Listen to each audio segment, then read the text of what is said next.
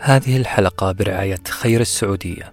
خير السعودية وقف خيري تابع لمؤسسة بلد الخير الوقفية بالرياض. مرحبا. هذا ساندويتش ورقي.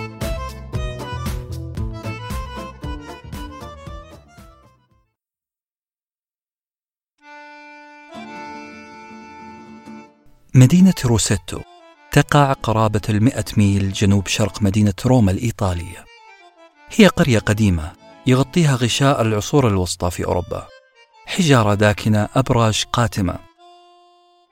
لقرون مضت سكان روسيتو يعملون في المحاجر والمقالع عشان يستخرجوا مواد البناء.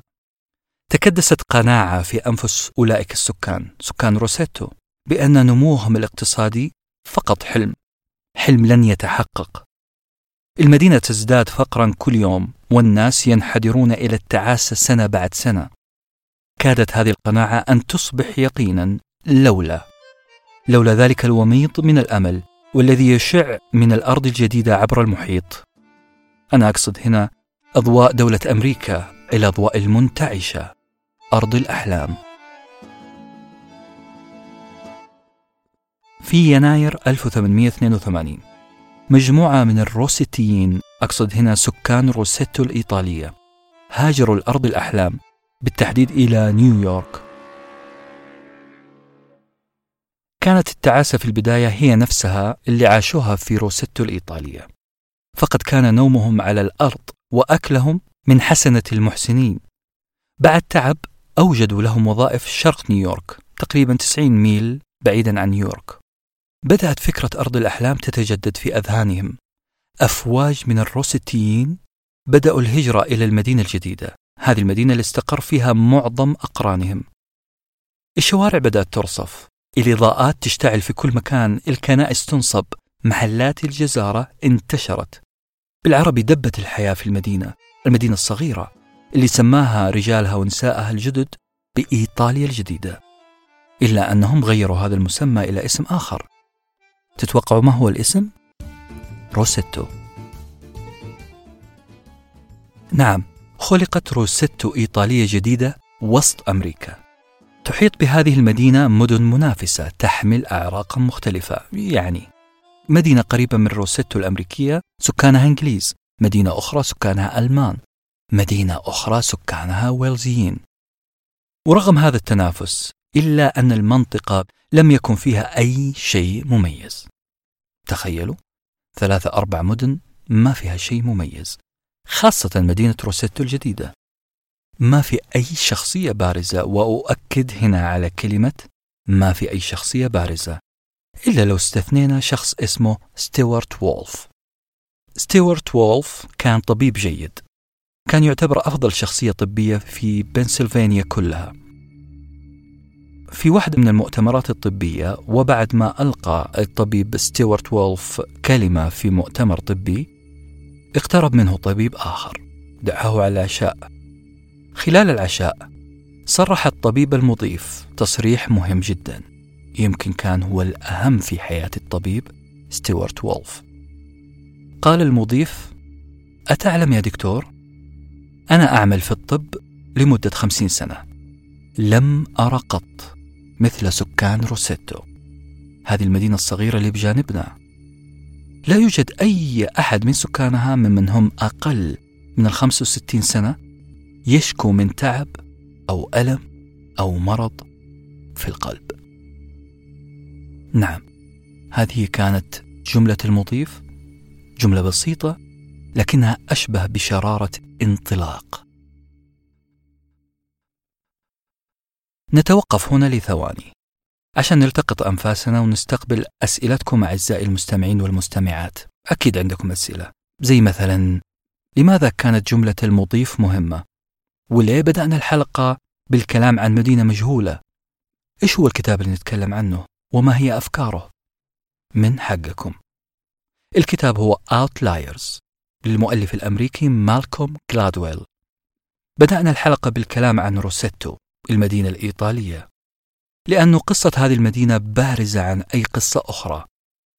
أفكار الكتاب Outliers تتكلم عن البروز أو التميز عن الباقين. ولذلك سمى الكتاب Outliers. بمعنى آخر إحنا ترجمنا Outliers لمجموعة ترجمات زي استثنائيون بارزون أو الترجمة الأصح اللي ارتضيتها أنا شخصيا لنفسي هي كلمة غريبة كلمة بائنون. نعم بائنون. كلمة بائن جاية من فعل بان تتذكروا قصيدة كعب بن زهير لما قال بانت سعاد فقلبي اليوم متبول. بانت سعاد مو معناها وضحت سعاد بل فارقت. البون هو الفراق الابتعاد. فلما نقول بائن أي ابتعد بشكله وصفته عن الآخرين. لذلك أعتقد أنه Outliers كتابنا اليوم قد يكون أفضل تسمية له بائنون لأنه يتحدث عن ظواهر خرجت عن النمط الطبيعي خرجت عن الشكل السائد. الشاهد الكتاب Outliers يبحث في سر بروز ناس عن ناس ومدينة روسيتو كانت هي افتتاحيته. نرجع لروسيتو تلك المدينة العصية على أمراض القلب. تلك الظاهرة التي استثارت دكتور وولف. ليه؟ ببساطة لأن خمسينيات القرن العشرين كانت خمسينيات أمراض القلب. أمراض القلب كانت زي الإنفلونزا في الانتشار لأنه في ذلك الوقت لم يكتشف علاج خافض للكوليسترول ولا يستطيع الإنسان أن يراقب هذا الكوليسترول. كانت أمراض القلب في أمريكا أول سبب من أسباب الوفاة لمن هم أقل من الستين. دكتور وولف شمر عن ساعديه وبدأ أبحاثه. بدأ يبحث ليش روسيتو استعصت على أمراض القلب. بمساعدة أهل القرية استطاع أن يصل إلى التاريخ العائلي المرضي لمعظم سكان روسيتو. كانت المفاجأة فعلا. لم يشكو أي شخص منهم أصغر من 55 من أي أعراض مرض قلبي. أعداد من هم فوق ال 65 اللي توفوا بسبب أمراض القلب أقل بالنصف من سكان أمريكا. في سر في سر لبروز هذه المدينة. كان هذا هو اللغز اللي حاول وولف أن يحله. بدأ يضع الفرضيات واحدة تلو الأخرى عشان يعرف ليش روسيتو بائنة عن البقية. الفرضية الأولى وضعها كانت تقول أهل روسيتو جلبوا معهم ثقافة غذائية جعلتهم أقل إنهاكا لعضلات قلبهم. أهل روسيتو عندهم ثقافة أكل ما تتعب القلب. لكن هذه الفرضية تداعت بسرعة. لما تفحص الطبيب نمط حياة الروسيتيين أكلهم مليء بالدهن. بيتزتهم مطعمة بكل الأجبان الدسمة. بالزيوت بلحم الخنزير. مشروباتهم الروحية قاسية على الروح والقلب وبشدة. قليل الحركة مدخنون شرهون. مستهلكون للحلوى بشكل فظيع ويعانون من السمنة. الفرضية الأولى يا جماعة مرفوضة. جيرانهم الإنجليز والألمان أصح منهم غذائيا ألف مرة. لكن عضلات قلب الإنجليز والألمان أضعف ألف مرة. لا بد أن هناك فرضية أخرى لهذه الظاهرة البائنة. اتجهت الفرضية الثانية نحو الحتمية الجينية. يعني إيش حتمية جينية؟ يعني في جينات أهل روسيتو الإيطالية جين معين خلى عضلات قلبهم نشيطة ومقاومة للشيخوخة. هذه افتراض مثالي أعتقد فرضية معقولة. إلا أنه وبتتبع بعض أفراد روسيتو هذول الناس اللي سكنوا في مناطق أخرى غير أمريكا. اتضح أنهم ليسوا أقوياء قلبيا. فقط اللي سكنوا مدينة روسيتو الأمريكية هم الأصحاء. في شيء يا جماعة في هذه المدينة؟ الجغرافيا مثلا؟ احتمال. وعشان كذا ذهبت الفرضية الثالثة بكل يأس تجاه الطبيعة الطبيعة اللي يعيش فيها سكان أهل روسيتو بنسلفانيا أكيد فيها سر سر ينشط القلب والدورة الدموية. لكن للأسف تداعت برضو هذه الفرضية وببساطة. الإنجليز الألمان الويلزيين كل سكان بنسلفانيا ما كانت قلوبهم قوية بالعكس كانوا يعانون أشد المعاناة من قلوبهم وبثلاثة أضعاف. والحل يا جماعة؟ بعد سلسلة من الأبحاث والسهر والعناء اكتشف وولف سر مدينة روسيتو. اكتشف إنها لا في ال diet ولا في الرياضة ولا في الموقع الجغرافي ولا في الجينات. السر في روسيتو نفسها. بالأصح روسيتو المجتمع. خلال فترة البحث كان الطبيب ومساعديه يتجولون في المدينة. كان المنظر المألوف هو مجموعة رجال أو نساء منطلقين لزيارة جيرانهم.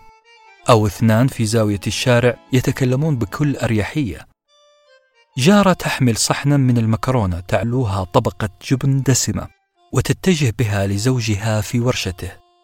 عائلة أخرى تتنعم ببخور الباربكيو المشويات في حديقة البيت طبعا بينما كثير من الأطفال يتسلقون رقبة جدهم المتقطع سعادة وهو يلعب دور الحصان.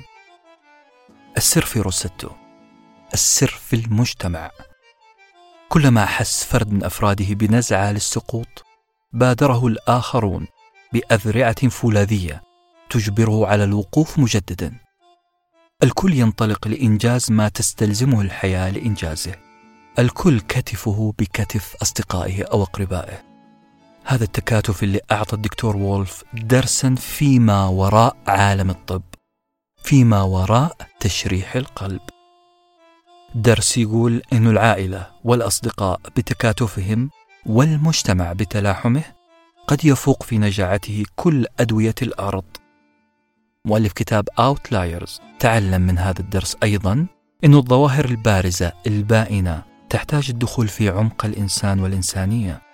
وعلى هذا النهج أكمل كتابه الفريد Outliers اللي نتمنى إن شاء الله أن تقرأوه قراءة ممتعة. وفي حفظ الله.